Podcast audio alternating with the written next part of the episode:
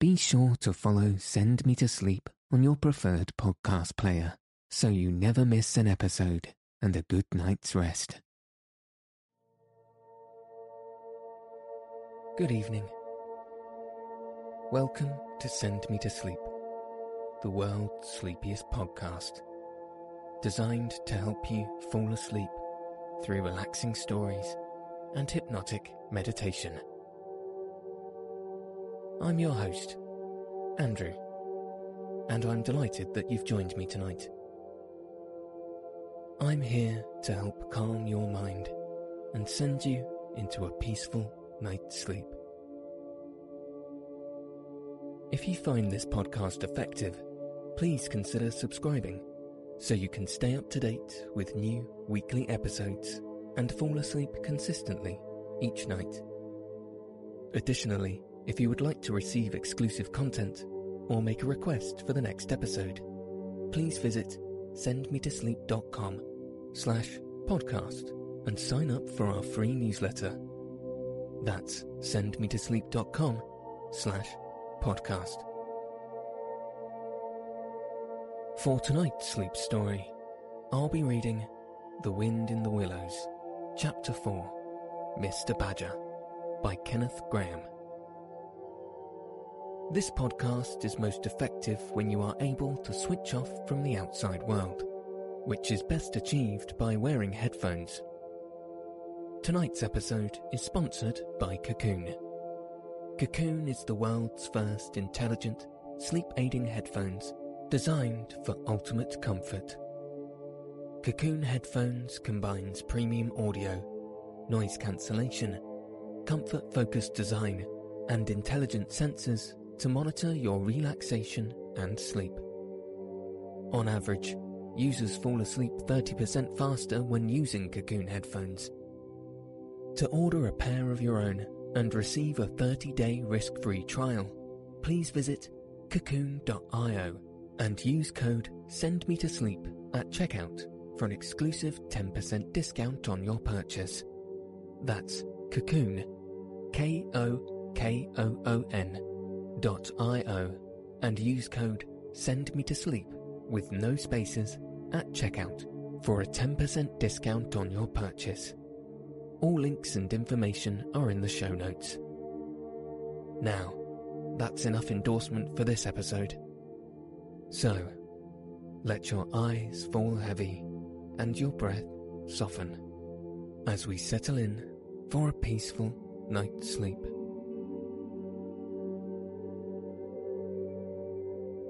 They waited patiently for what seemed a very long time, stamping in the snow to keep their feet warm. At last, they heard the sound of slow, shuffling footsteps approaching the door from the inside. It seemed, as the mole remarked to the rat, like someone walking in carpet slippers that were too large for him and down at heel, which was intelligent of Mole, because that was exactly what it was. There was the noise of a bolt shot back, and the door opened a few inches, enough to show a long snout and a pair of sleepy, blinking eyes. Now, the very next time this happens, said a gruff and suspicious voice, I shall be exceedingly angry. Who is it this time, disturbing people on such a night? Speak up. Oh, Badger, cried the rat. Let us in, please. It's me, Rat, and my friend, Mole, and we've lost our way in the snow. What? Ratty? My dear little man, exclaimed the badger in quite a different voice. Come along in, both of you, at once. Why, you must be perished. Well, I never. Lost in the snow. and in the wild wood too, and at this time of night. But come in with you." The two animals tumbled over each other in their eagerness to get inside, and heard the door shut behind them with great joy and relief. The badger, who wore a long dressing gown, and whose slippers were indeed very down at heel, carried a flat candlestick in his paw and had probably been on his way to bed when their summons sounded. He looked kindly down on them and patted both their heads. "This is not the sort of night for small animals to be out," he said paternally. "I'm afraid you've been up to some of your pranks again, Ratty. But come along. Come into the kitchen. There's a first-rate fire there, and supper and everything." He shuffled on in front of them, carrying the light, and they followed him, nudging each other in an anticipating sort of way, down a long, gloomy, and to tell the truth, decidedly shabby passage, into a sort of central hall, out of which they could dimly see other long, tunnel-like passages branching, passages mysterious and without apparent end. But there were doors in the hall as well, stout, oaken, comfortable-looking doors. One of these the badger flung open, and at once they found themselves in all the glow and warmth of a large fire-lit kitchen.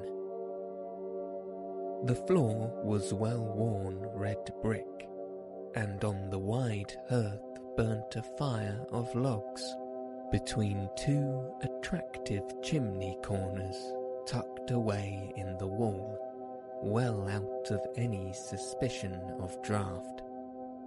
A couple of high-backed settles, facing each other on either side of the fire, gave further sitting accommodations for the sociably disposed.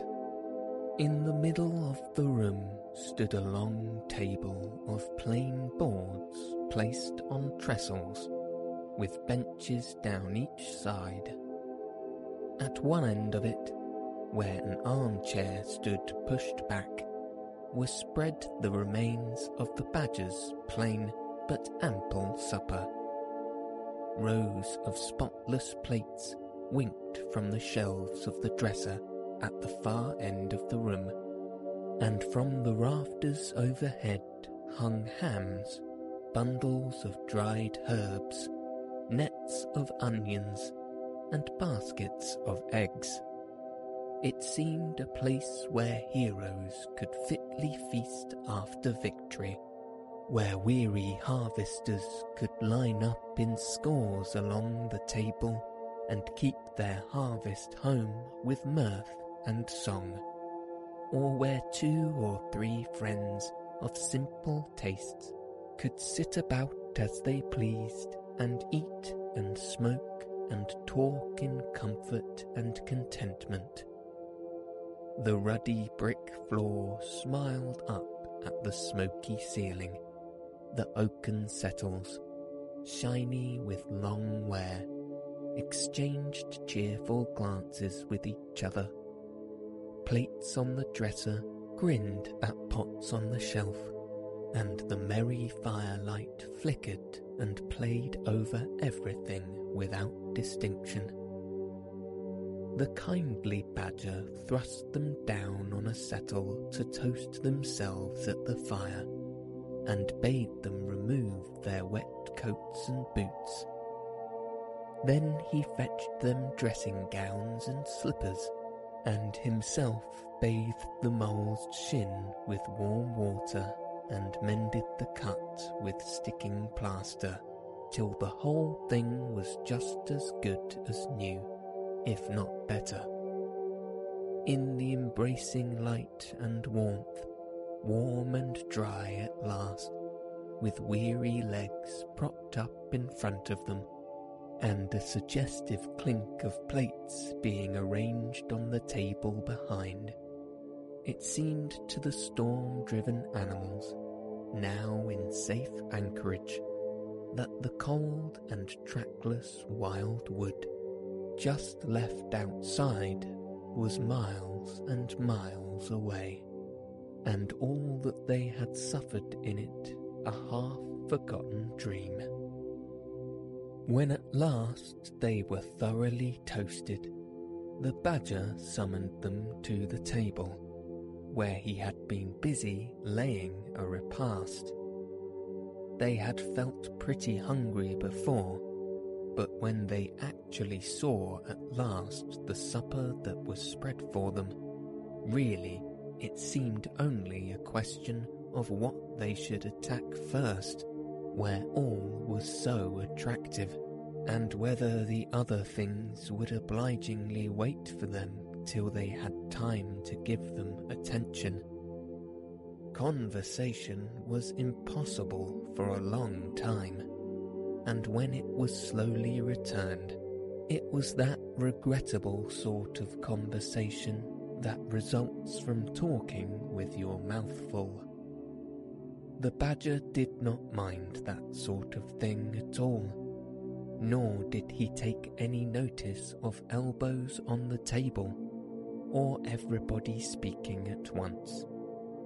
As he did not go into society himself, he had got an idea that these things belonged to the things that didn't really matter. We know, of course, that he was wrong and took too narrow a view, because they do matter very much, though it would take too long to explain why. He sat in his armchair at the end of the table, and nodded gravely at intervals as the animals told their story, and he did not seem surprised or shocked at anything, and he never said, "I told you so," or "just what I always said," or remarked that they ought to have done so and so, or ought not to have done something else. The mole began to feel very friendly towards him.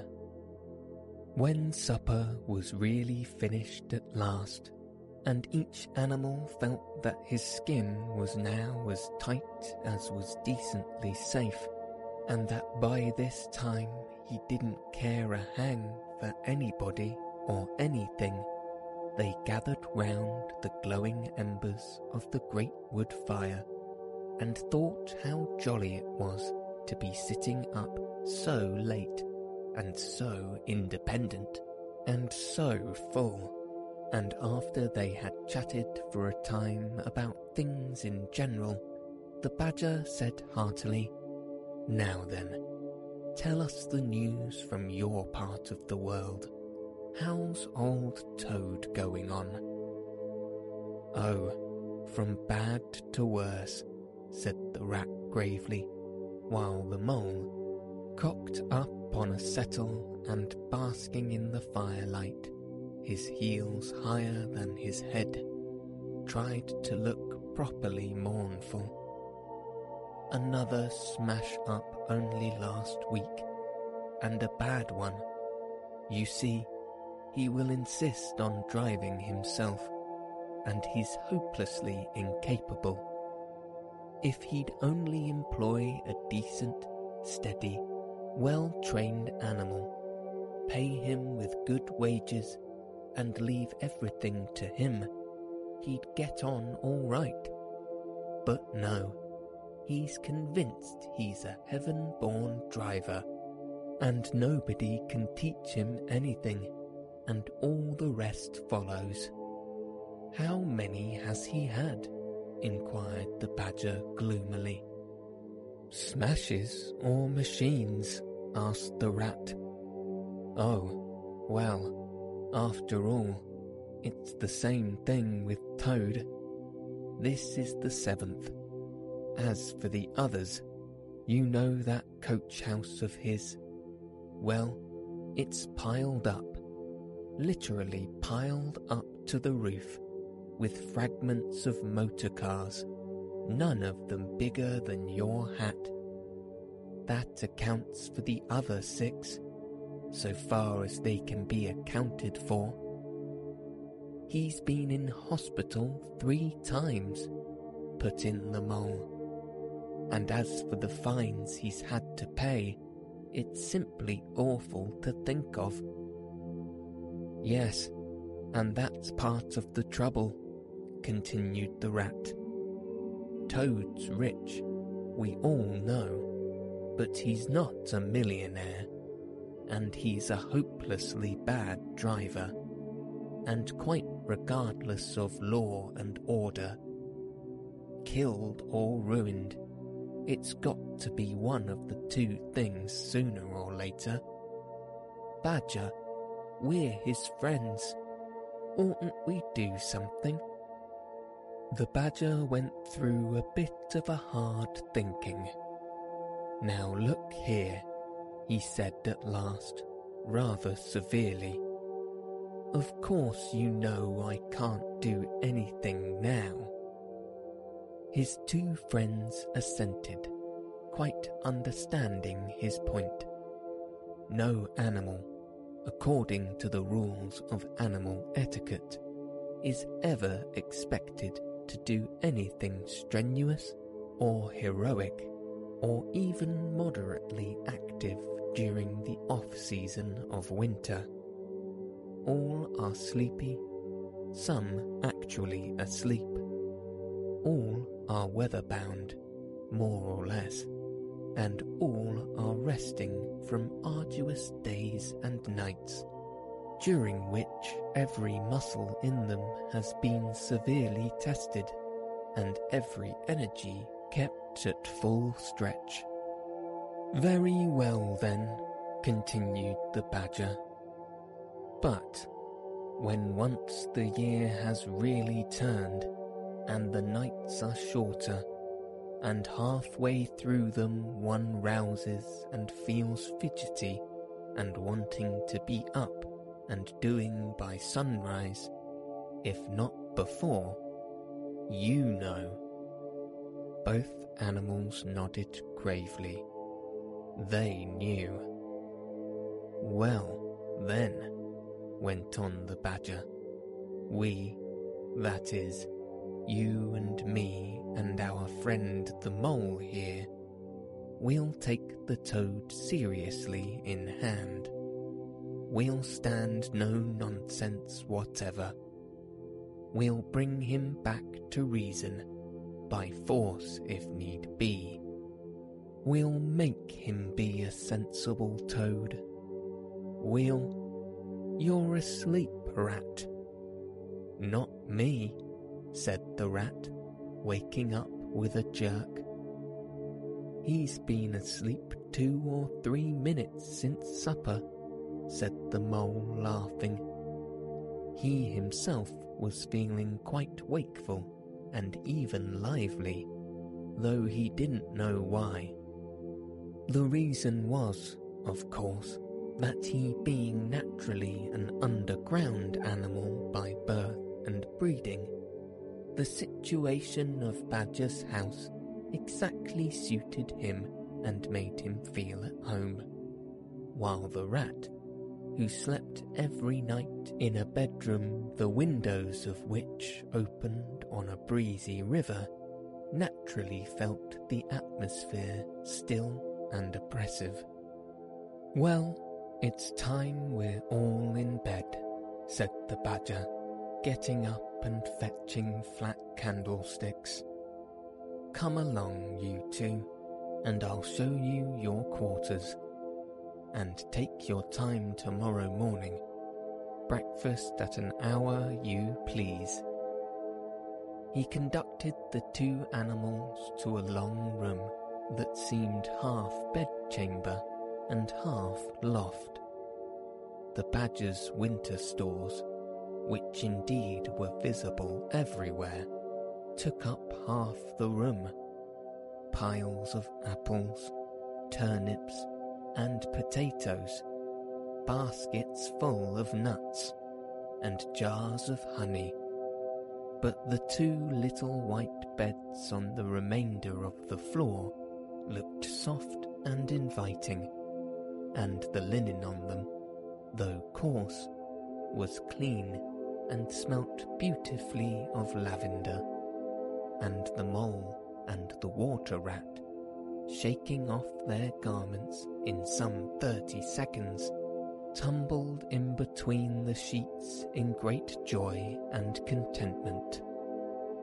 In accordance with the kindly badger's injunctions, the two tired animals came down to breakfast very late the next morning, and found a bright fire burning in the kitchen, and two young hedgehogs sitting on a bench at the table, eating oatmeal porridge out of wooden bowls.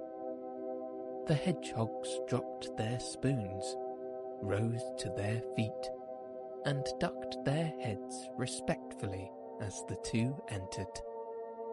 "There, sit down," said the rat pleasantly, "and go on with your porridge. Where have you youngsters come from? Lost your way in the snow, I suppose?" "Yes, please, sir," said the elder of the two hedgehogs respectfully. "Me and little Billy here, we was trying to find our way to school. Mother would have us go, was the weather ever so, and of course we lost ourselves, sir. And Billy, he got frightened and took and cried, being young and faint-hearted. And at last we happened up against Mr. Badger's back door, and made so bold as to knock, sir, for Mr. Badger, he's a kind-hearted gentleman, as everyone knows." "I understand," said the rat, cutting himself some rashers from a side of bacon, while the mole dropped some eggs into a saucepan. "And what's the weather like outside? You needn't sir me quite so much," he added. "Oh, terribly bad, sir. Terribly deep the snow is," said the hedgehog. "No getting out from the likes of you gentlemen today." "Where's Mr. Badger?" inquired the mole, as he warmed the coffee pot before the fire. "The master's gone into his study, sir," replied the hedgehog, "and he said as how he was going to be particular busy this morning, and on no account was he to be disturbed." This explanation, of course, was thoroughly understood by everyone present. The fact is, as already set forth, when you live a life of intense activity for 6 months in the year, and of comparative or actual somnolence for the other 6, during the latter period you cannot be continually pleading sleepiness when there are people about or things to be done. The excuse gets monotonous. The animals well knew that Badger, having eaten a hearty breakfast, had retired to his study and settled himself in an armchair with his legs up on another and a red cotton handkerchief over his face, and was being busy in the usual way at this time of the year. The front door bell clanged loudly, and the rat, who was very greasy with buttered toast, sent Billy, the smaller hedgehog, to see who it might be. There was a sound of much stamping in the hall, and presently Billy returned in front of the otter, who threw himself on the rat with an embrace and a shout of affectionate greeting. "Get off," spluttered the rat, with his mouth full. "Thought I should find you here all right," said the otter cheerfully. "They were all in a great state of alarm along the river bank when I arrived this morning. Rat never been home all night, nor Mole either. Something dreadful must have happened, they said, and the snow had covered up all your tracks, of course. But I knew that when people were in any fix, they mostly went to Badger, or else Badger got to know of it somehow. So I came straight off here, through the wild wood and the snow. My, it was fine, coming through the snow as the red sun was rising and showing against the black tree trunks. As you went along in the stillness, every now and then, masses of snow slid off the branches suddenly with a flop, making you jump and run for cover. Snow castles and snow caverns had sprung up out of nowhere in the night, and snow bridges, terraces, ramparts. I could have stayed and played with them for hours. Here and there, great branches had been torn away by the sheer weight of the snow, and robins perched and hopped on them in their perky, conceited way, just as if they had done it themselves. A ragged string of wild geese passed overhead, high on the grey sky, and a few rooks whirled over the trees, inspected and flapped off homewards with a disgusted expression. But I met no sensible being to ask the news of. About halfway across I came on a rabbit sitting on a stump, cleaning his silly face with his paws. He was a pretty scared animal when I crept up behind him and placed a heavy forepaw on his shoulder. I had to cuff his head once or twice to get any sense out of it at all. At last I managed to extract from him that Mole had been seen in the wild wood last night by one of them. It was the talk of the burrows, he said, how Mole, Mr. Rat's particular friend, was in a bad fix, how he had lost his way, and they were up and out hunting, and were shivving him round and round. Then why didn't any of you do something? I asked. You mayn't be blessed with brains, but there are hundreds and hundreds of you, big, stout fellows, as fat as butter, and your burrows running in all directions. And you could have taken him in and made him safe and comfortable, or tried to, at all events. What? Us? He merely said. Do something? Us rabbits? So I cuffed him again and left him. There was nothing else to be done. At any rate, I had learnt something. And if I had had the luck to meet any of them, I'd have learnt something more, or they would. Weren't you at all, nervous? Asked the Mole, some of yesterday's terror coming back to him at the mention of the wild wood. Nervous?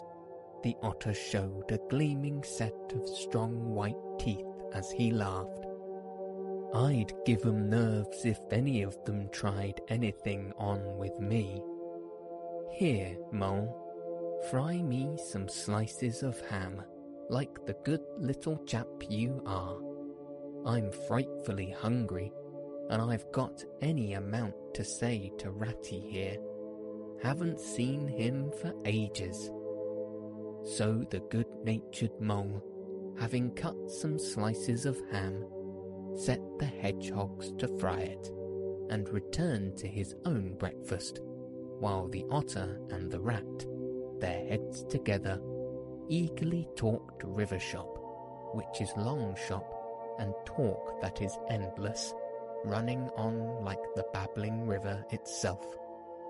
A plate of fried ham had just been cleared and sent back for more, when the Badger entered, yawning and rubbing his eyes, and greeted them all in his quiet, simple way, with kind inquiries for everyone. "It must be getting on for luncheon time," he remarked to the otter. "Better stop and have it with us. You must be hungry this cold morning." "Rather," replied the otter, winking at the mole. The sight of these greedy young hedgehogs stuffing themselves with fried ham makes me feel positively famished.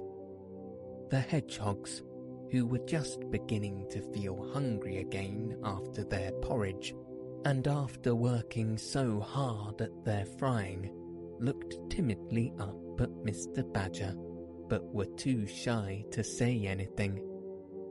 "Here, you two youngsters be off home to your mother," said the Badger kindly. "I'll send someone with you to show you the way. You won't want any dinner today, I'll be bound." He gave them sixpence apiece and a pat on the head, and they went off with much respectful swinging of caps and touching of forelocks.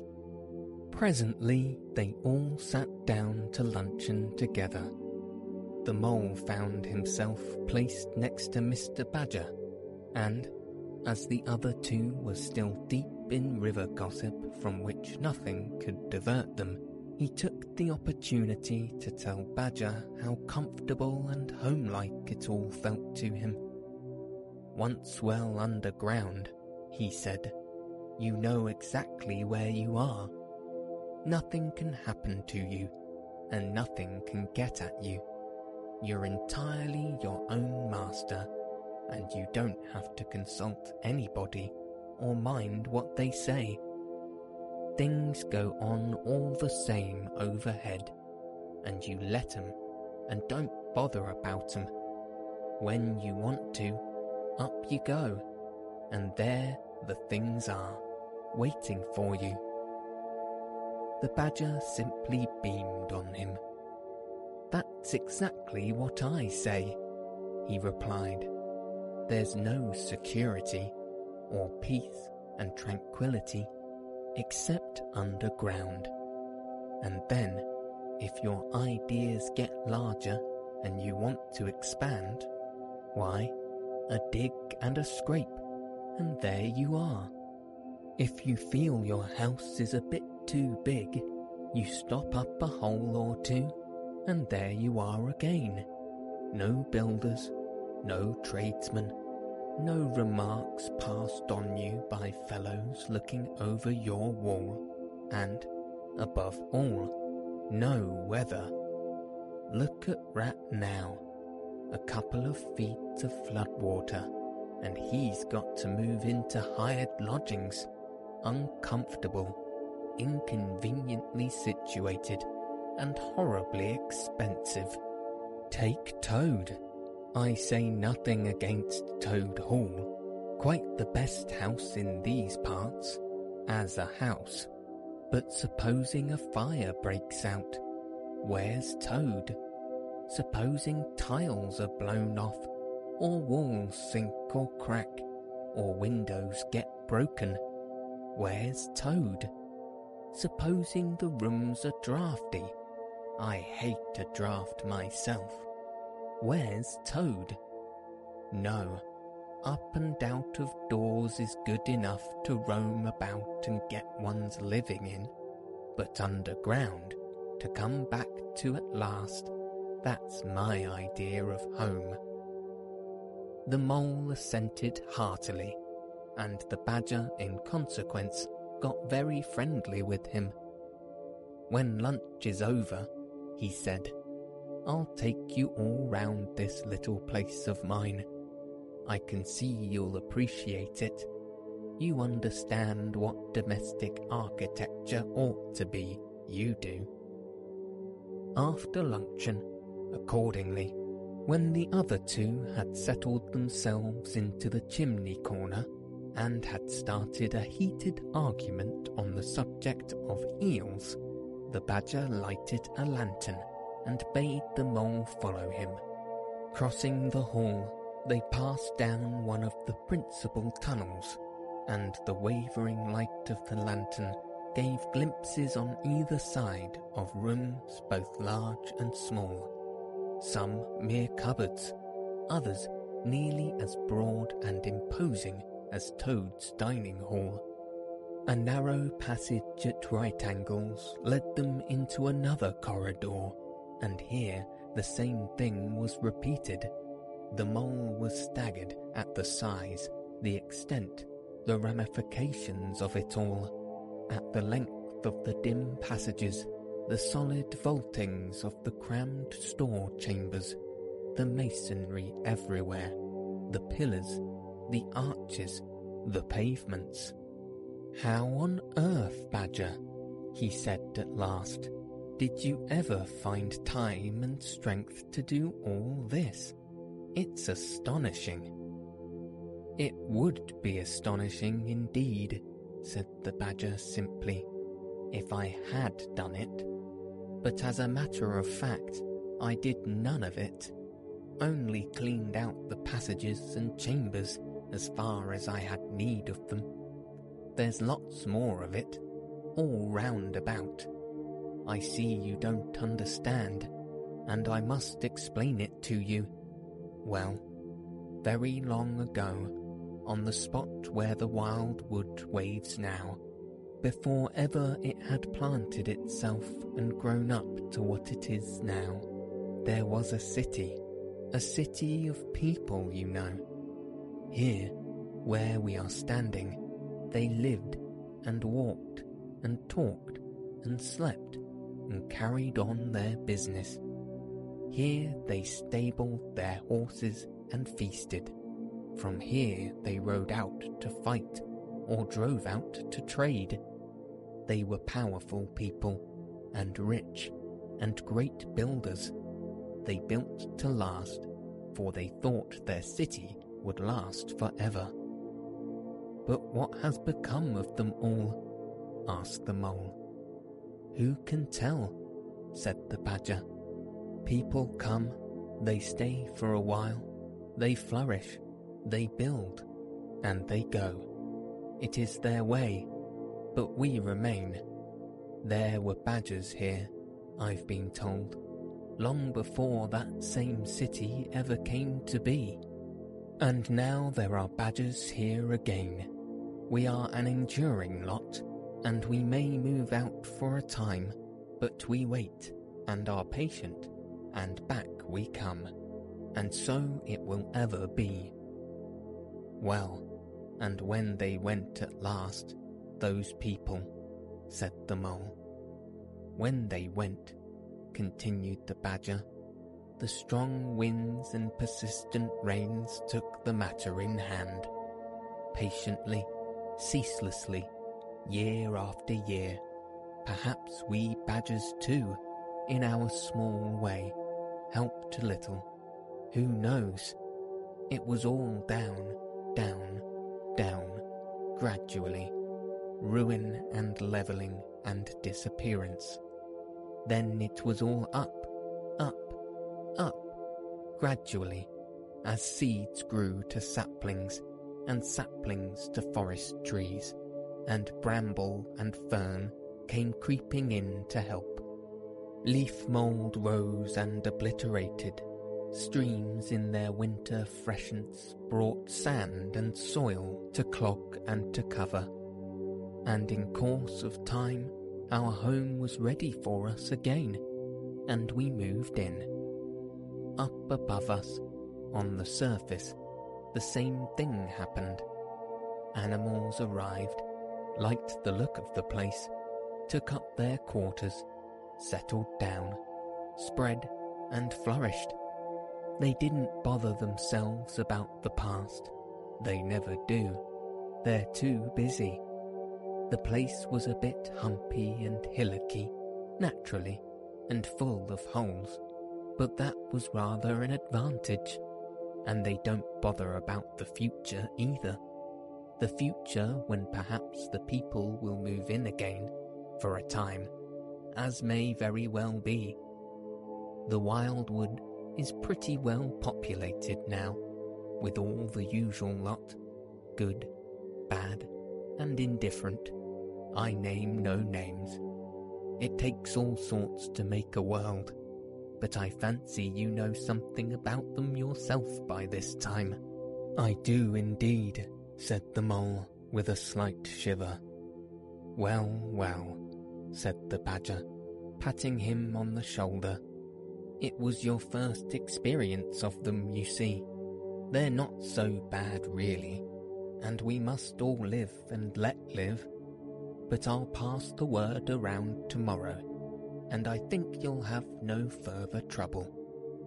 Any friend of mine walks where he likes in this country, or I'll know the reason why." When they got back to the kitchen again, they found the Rat walking up and down, very restless. The underground atmosphere was oppressing him and getting on his nerves, and he seemed really to be afraid that the river would run away if he wasn't there to look after it. So he had his overcoat on and his pistols thrust into his belt again. "Come along, Mole," he said anxiously, as soon as he caught sight of them. "We must get off while it's daylight. Don't want to spend another night in the wild wood again." "It'll be all right, my fine fellow," said the Otter. "I'm coming along with you, and I know every path blindfold, and if there's a head that needs to be punched, you can confidently rely upon me to punch it." "You really needn't fret, Ratty," added the Badger placidly.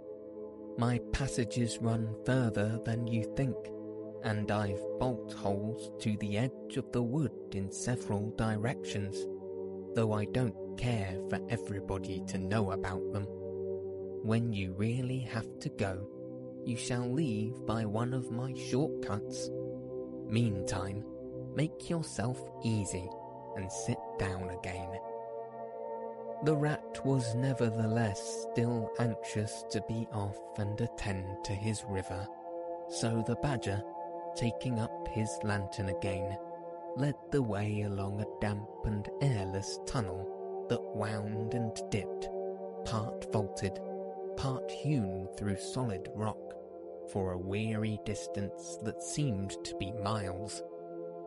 At last, daylight began to show itself confusedly through tangled growth overhanging the mouth of the passage, and the Badger, bidding them a hasty goodbye, pushed them hurriedly through the opening, made everything look as natural as possible again, with creepers, brushwood, and dead leaves, and retreated.